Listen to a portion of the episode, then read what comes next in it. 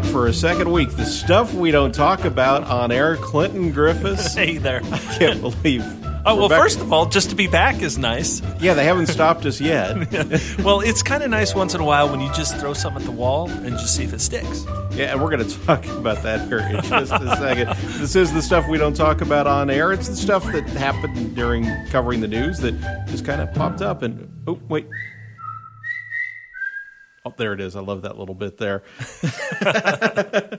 so, no, Clinton, you, before we get into today's Yes. content, we do need to tell a little bit of the story about how this came about because Just a little truth, background. Yeah, truth be told, we didn't tell anybody about this before we started recording this podcast. No, I know. Well, we sit around a lot of times, and there's always a backstory, right? So every news um, event that we cover, there is usually some sort of backstory, either how we heard about it, how it came about, where the information came from, or even more to the story that we couldn't put in said article or on TV or on radio because it's just too much. And so, Or just general goofiness, like last week, the story we told about the U-Haul yes, for the the, only reporters going across Nebraska. Yeah, we're out there covering the floods in Nebraska. The only vehicle we could actually afford and find was a U-Haul pickup truck, uh, and thus Betsy Jibben and Don Green, uh, photographer, drove around Nebraska covering the floods in a U-Haul pickup, uh, plastered with you know. S-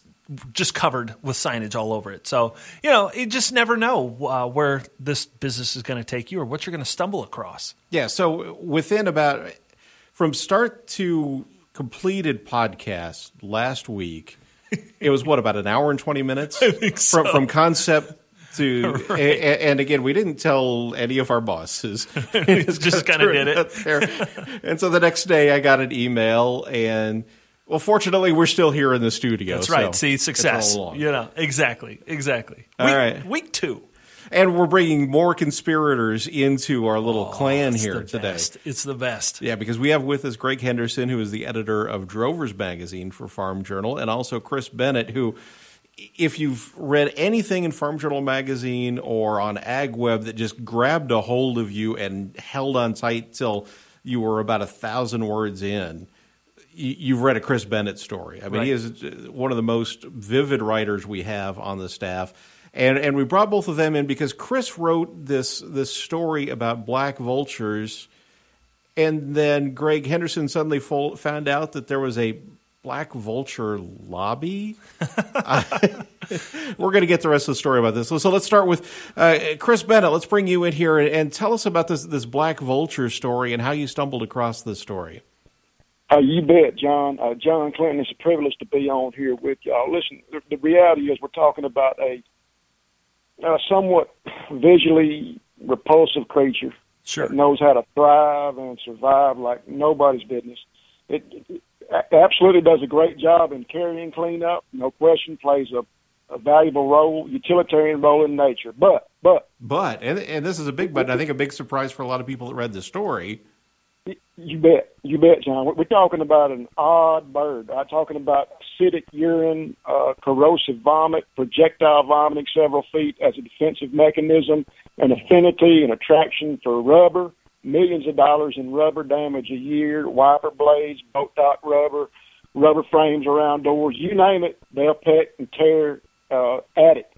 However, in this context, man, uh, the story focused on farms and livestock operations and essentially boiled down what's going on is that you've got numerous increasing instances of black vultures picking out the weak or the infirm or the young on cattle operations and consuming them live. And, and he- here's the Wow. context. Live. Maybe And I, I think that's where a lot of people are surprised because most of the time you think of vultures, you think of, of them, you know, going after carrion and, and not really going after live animals.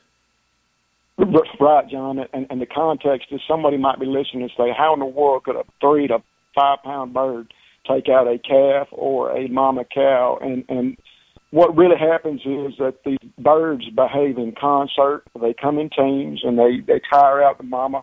They'll come down and get her to move back and forth, different patches of birds, getting her to go back and forth. And once she's uh, tired out, And once she's no longer capable of protecting that calf, they'll move in on the calf and peck that first eye out and basically peck the next eye out and then consume it from behind or partially consume it uh, live. And we're not talking about a day old calf. Certainly that happens, but we could also be talking about days old, weeks old, even months old in, in, in some instances. And, and it's a big and, this also happens to uh, mature cows, mama cows sometimes, or again, infirm cows that simply can't get up, they're sick, or they've given birth, and these birds come in from behind.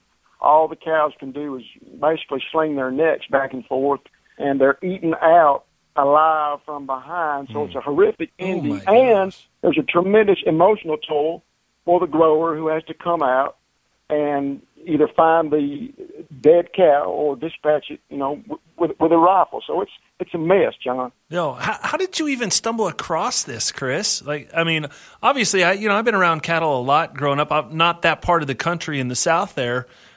How often have people been talking about this? This must be a topic of conversation.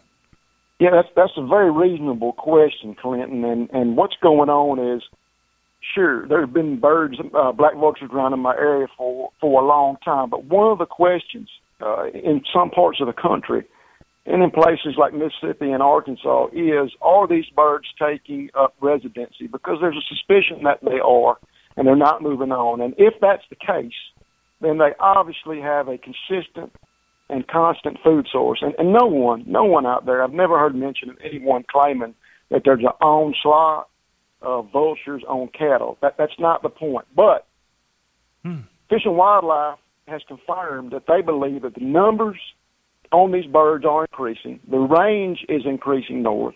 And there's also suspicion that they're taking up residency in certain regions. And if those are all correct, then logically you can extrapolate and say, man, we can expect more and more attacks on on cattle. And there's another big and always another big and that is, is this learned behavior?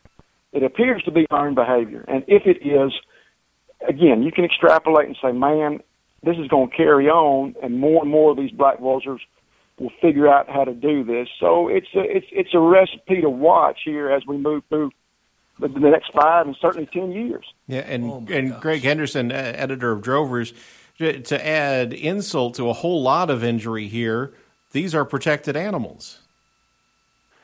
Yeah, you, you just mentioned, Chris, learned behavior, and I'm going to associate that with, you know, what uh, I guess humans are doing because I'm seeing a, a vulture conservation foundation on Twitter. um, you know, there's other vulture protection uh, organizations. Um, you know, I I'm guessing I'm thinking, what's next? Mosquitoes and termites uh, foundation. you know, uh, it, it's just it just it's incredible to me, and and certainly you know, uh, not advocating you know, uh, wanton killing of, of of these birds, but when you're losing you know income and and it's they're destroying the chance you have to provide for your family, it's just it's really disheartening, as Chris mentioned. You know, it's just but the and and of course you want to stay off Twitter if you you know if you don't want to see see a lot of this stuff because it gets crazy. But I was just floored when I found out there was a Vulture Foundation. I mean, you know, come on. Yeah, and, and, in all fairness, we, we do appreciate hearing from, from all sides in some of these issues, but I, I think all of us were a little surprised when we got uh, feedback uh, after Chris's story from a, a pro vulture group, as you point out, Greg.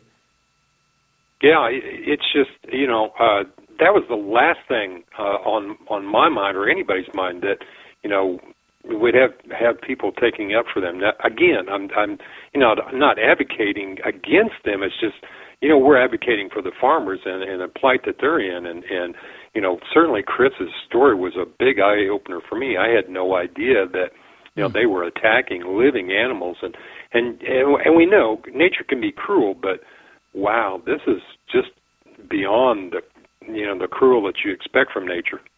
Yeah, Greg, what were some of those conversations that you and some of the others in the staff were having uh, with these pro vulture groups?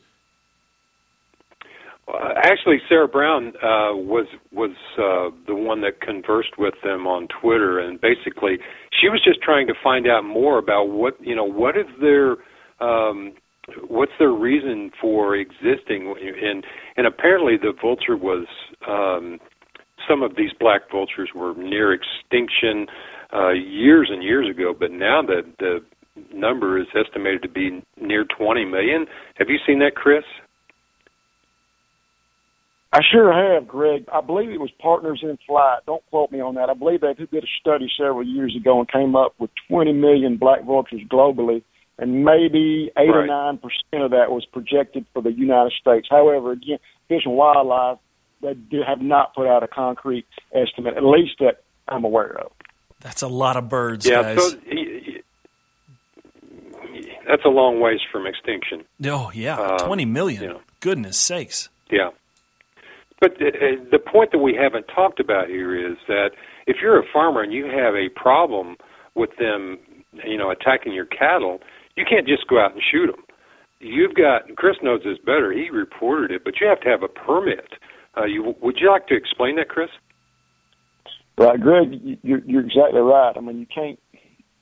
Let's just say that you got 20 or 30 that, that are suddenly appear on your land. You can't walk out there with a 22 or a 22 mag or a shotgun. You have to go through Fish and Wildlife and get a take permit. And that, even if you get a take permit, and, and, I'm, I'm told that Fish and Wildlife has been very helpful in submitting these permits. But if you get one, that's for a limited number of kills that lasts a year. And I know in several states, uh, I think it's Tennessee and Kentucky, I say I think because I'm not positive about that. You can go through Farm Bureau by proxy to get that kill permit, and there are all kinds of uh, ways to uh, shield your property. You know, you can hang up an effigy. I suppose you know there's the propane cannons and so on. But hey, you know, talking to the producers on the ground, all of those kind of things work temporarily. They don't work. Long, they don't work long term. And and the reality here is, and this is just my opinion. I'm not certainly not uh, reflecting this on any organization, but there is a significant amount of shoot, shovel, and shut up going on, and there mm. always is in these circumstances. I think there were 7,500 permits issued in 2017, and maybe 3,000 or so issued a decade earlier. So the number is going up. Wow. And I would assume if the number of permits go is going up and the number of, of shoot, shovel, and shut up is also going up significantly as well. The Farm Bill was supposed to flirt with this, and frankly, I don't know the absolute latest, but they were attempting to give producers some means to deal to deal with these black vultures uh, beyond the traditional uh, take permit issued by Fish and Wildlife right now. Well, and, and but how many cattle do you see suffer and die in the time you're waiting for that permit to arrive? Right. I mean, how many are you going to lose? Yeah. I mean, obviously the frustrations there, and I always think it's interesting, Greg. Whenever you know we cover a lot of kind of the the predator versus the the farmer type of scenarios because that's the world we live in today. Um, you know, it's not just vultures; it's also you know wolves. It's you know uh, other. Are we going to go into feral hogs now? Well, you know there are other issues like feral hogs, and uh, I don't know. Is there a feral hog lobby out there? I'm I'm guessing there may be soon. have, you, have, you, found them, Greg? I have not found a feral hog lobby, but uh, opposed to the vultures, the the feral hogs have turned into sport, and you don't need a permit in most states to hunt them. Again, I'm going to defer to Chris; he's the expert here but I'm hearing about uh, you know people bringing them in and turning them loose in areas so they can have sport hunting, which is just crazy. That is crazy, especially for anybody. Again, looking at some of uh, Chris's previous reporting, if you haven't read Hogzilla yet, oh man, search for Hogzilla on AgWeb. Just an incredible story of how these things can survive and grow, and what a challenge they can be. Oh, absolutely. I, I still have nightmares about that uh, story there, Chris. Oh man, Hogzilla was crazy. The whole feral hog scenario in general is just buck wild, and and and that's an understatement. Of course, most states here in the South, you can uh, they're begging you, you know, uh, to, to, it's open season on hogs. You can run them over with your vehicle if you have to, whatever it takes now, you know, you get up to uh, Missouri, for example, they have a trapping only policy, at least on public land. They don't allow hunting uh, on most of that ground. But you're talking about a creature that survives like no other. I mean, that adapts on the go. I had my eyes opened and truly opened. A buddy of mine had killed a sow out in some woods, and they they ended up killing I think all the piglets except two. And he hollered at me and said, "Man, I'm gonna bring you a couple of these piglets right out of the woods. We just got them." And so he brought them over to me, and uh, we took them in in the shop and let them loose. And they were tiny, like the size of a small puppy. I'm not exaggerating when I said those things got out of the kennel and within maybe 30 seconds, they were in my lap, nestled under my arms, and it gave me a quick realization of the amount of adaptation that they hold. So they were taken from one extreme environment in the uh, Delta woods, taken out of there, and put into human territory, and they had already adapted, taken on me as their protector, and it, it that might serve as a cute story, but it ought to serve as a scary one to show you just how well they're able to morph and, and deal with whatever terrain they're put in. I think the question here is how many did you take home, and what did you name them? No, no, that's crazy. What a crazy and, and story! how was the bacon? Yeah, bacon seeds. Oh my gosh, that that is a wild story, and I know Missouri is dealing with that right now. I was uh, spent some time with the folks from Was- uh, Missouri Farm Bureau in Washington, and that was one of their kind of main points of the year was to start talking about the feral hog issue in the state. So they are starting to make their way further north. Yeah, Clinton, they've got you know a rift up there in Missouri between landowners and farmers and uh, MDC, Missouri Department of Conservation like I said earlier, they they have a policy there, generally speaking, on Corps land, on MDC land, and it looks like it's heading this way in the Mark Twain, where you can't hunt uh, hogs. Period. In other words, you can't shoot in the deer stand, you can't run dogs on them, and they have trapping only going on there.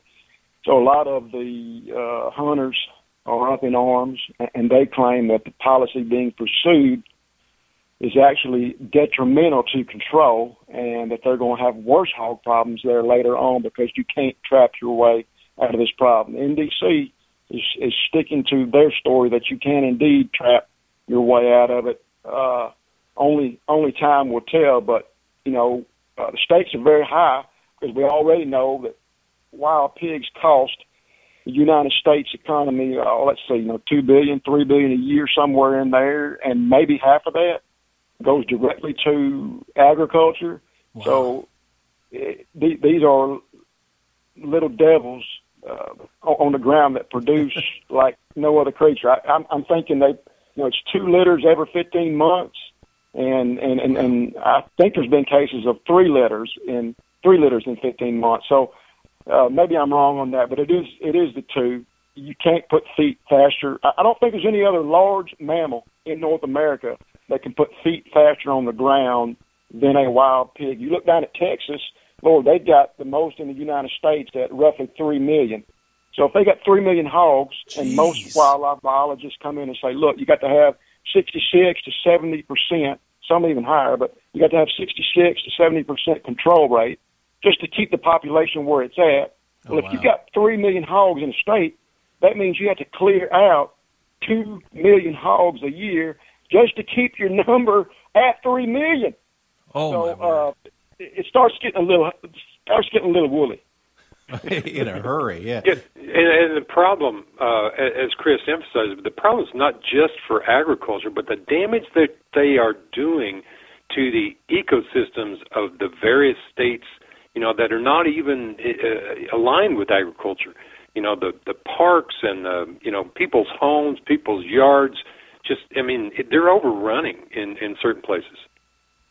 Yeah, but but the geography is somewhat limited, so I'm sure that's why uh, you, you, don't see the the widespread concern about what's going on with them. Absolutely. Yeah. Yep. But Uh, I, you know, there's if if a feral hog story stuck in my mind, uh, Jack Mayer in, in South Carolina, he, he may be the absolute guru, go-to guy for wild pig information. I think in his career he's done something like forty thousand necropsies. If I'm if I'm wrong about that, I'm not wrong by very much. And he was the one that National Geographic brought in to dig up the old uh, Hogzilla from ten years ago in that kind of a famous documentary that was on TV. And and and I asked Jack one time uh, what was the most unusual story, feral hog story, at least what stuck in his mind. He said they were they had to cull a hog one year. It was radio collared, and they went in with 12 gauge uh, slug like normal. And he was the one doing the shooting in this instance. And the, the hog moved at the last second wrong, and he didn't hit him quite where he wanted to in the shoulder. And the hog turned on them and ran one of his buddies up a tree and ran off in the woods. Radio collar broke off, and that should have been the end of the story. But a year later, Jack was checking a turkey plot nearby, and a hog walked up on this plot, and he shot it. And when he did, when he got up on it, he realized it was the same hog hmm. marked from the year before, and he was excited because he knew we can take this thing in there to the lab and cut it open and find out how it survived. So he said when they when they cut that hog open, that you could see the slug trajectory from the year before. It had indeed gone in in his shoulder, and and and the bore had gone right up through his the pig's neck. You can see the trajectory, and then come out under that lower jaw, and then gone up and cleave the mandible. So it busted the jaw right in half. And, and the reason Jack was emphasizing the story was that despite this mammal having its lower jaw busted in two, it, according to their records, had gained weight Oh my from the last year. In other words, it got shot, Yeah, not only its lower survived. jaw busted out, and gained in health. So again, once again, there's no other creature in North America that you could cleave the lower mandible, yet it could find a way to eat and, and gain in health. Wow. All right. Unbelievable. Well, but before we're out of time, I want to move on to one other thing. And, and Greg, while you're here talking about uh, kind of surprise lobbying groups, what great old broads for wilderness? What's this about? You know, uh, it, I was just doing some research, and, and there was a story uh, in Utah. There's a there's a man that's going on trial next week, and he um, he and his his wife. His wife is a a member of this uh, Great Old Broads for Wildlife, uh, and that was published in the story. But what they did was they shut a rancher's gate, and and what the prosecutors are claiming is that they uh, did that in in order to keep the cows from water, and they were hoping the cows would die so that they wouldn't be on these federal lands. Okay, but wow. so uh, you know when I see this great old broads for wildlife, I thought, what is that? So you, you Google it, and sure enough, there is a society, um, and 30 years old. Uh, 30 John, years old? Like I, it's 30 years old this year. Great Old Broads for Wilderness Society, and they must have some money because they have four employees. So they're getting money, uh, you know, and I'd never heard of them. So uh, I, I- I think just the, uh, you know, just the same as you know, not being aware of the Vulture Society. Uh, you know, I wasn't aware of this uh, Great Old Broads for Wildlife Society, Wilderness Society. So it's kind of a unique name. You would think you would have heard of it before, but uh, anyway, just uh, It's been a another, learning uh, week for you, Greg. it, it has, you know, um, Hey, every week uh, it seems like. Greg, you do you do kind of run across a lot of these groups in, in what you write and the things that you research. And I know your commentary on drovers. A lot of times you're you're taking on some of the groups like PETA and HSUS and in kind of starting that conversation from Ag's perspective. Uh, Is there any are there any lessons that you've learned or ways that we can have a, a mutual conversation? Uh, any f- common ground that you've come across? Any way to have these discussions as an ag industry?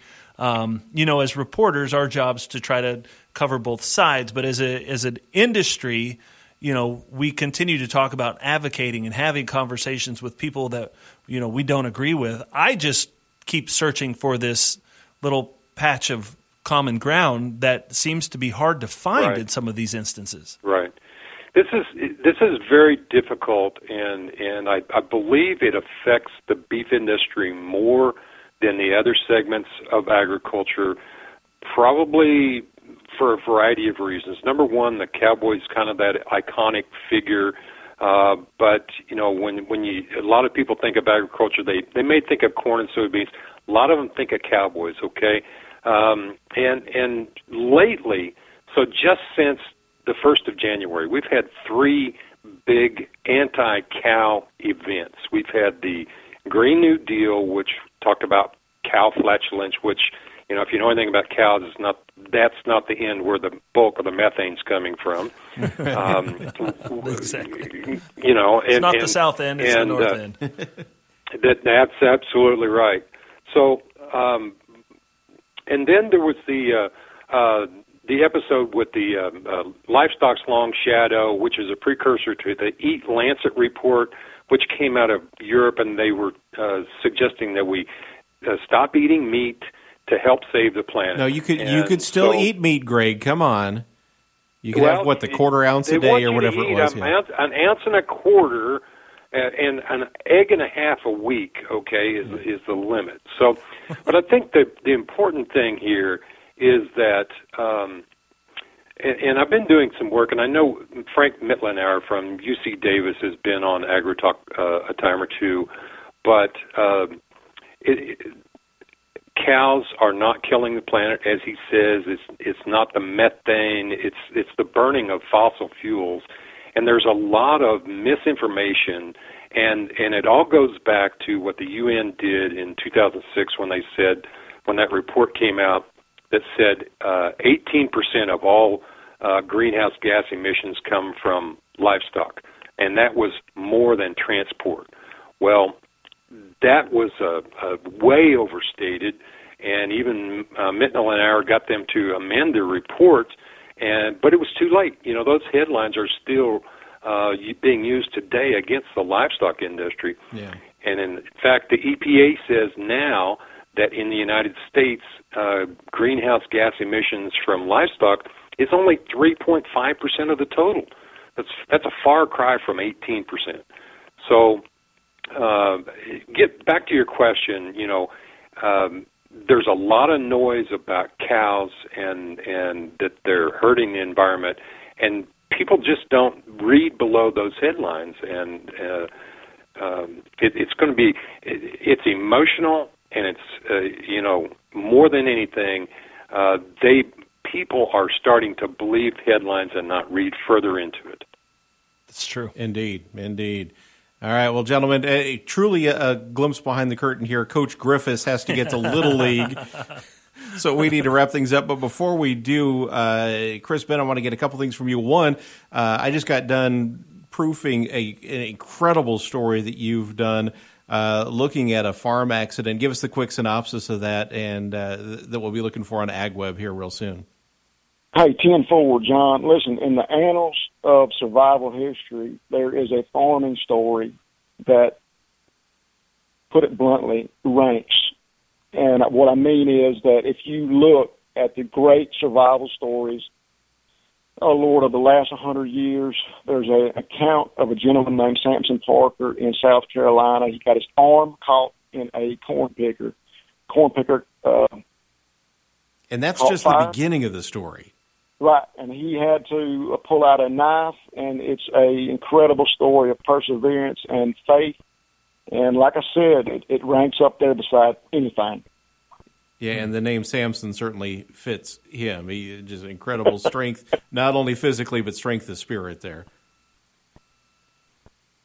So, all right, Chris, and anything? What else are you working on right now that we may be seeing soon on agweb.com? John, there's just you know, strange stories always interest all of us. And there's a gentleman down in uh, South Mississippi, close to Natchez, that is arguably the sharpest and greatest shed hunter uh, in the South, maybe in the Midwest. And this gentleman has found oh 50, 60, 70 on average deer sheds a year. and over his 30 year uh, pursuit of sheds, he's got, oh, 1,500, 1,600 total sheds. He's an absolute phenom, very humble gentleman. But uh, if, if you're interested in deer, sheds, deer management, he is your man. Awesome. All right. Well, hey, gentlemen, uh, Chris Bennett, thank you so much for uh, spending some time with us here today. And uh, Greg Henderson, uh, editor of Drovers, thanks both of you. Yeah, it's great, guys. Good stuff. Hey, privilege is mine. Thank Y'all you. take thank you. All right. And if you're interested in reading some of the stories we've mentioned, the Hogzilla, uh, the uh, the Black Vulture story, any of those, um, and you're listening to this podcast on Apple Podcasts or any of those other places, go back to agweb.com, find this podcast, and we'll include links in the description so you can go back and read those stories.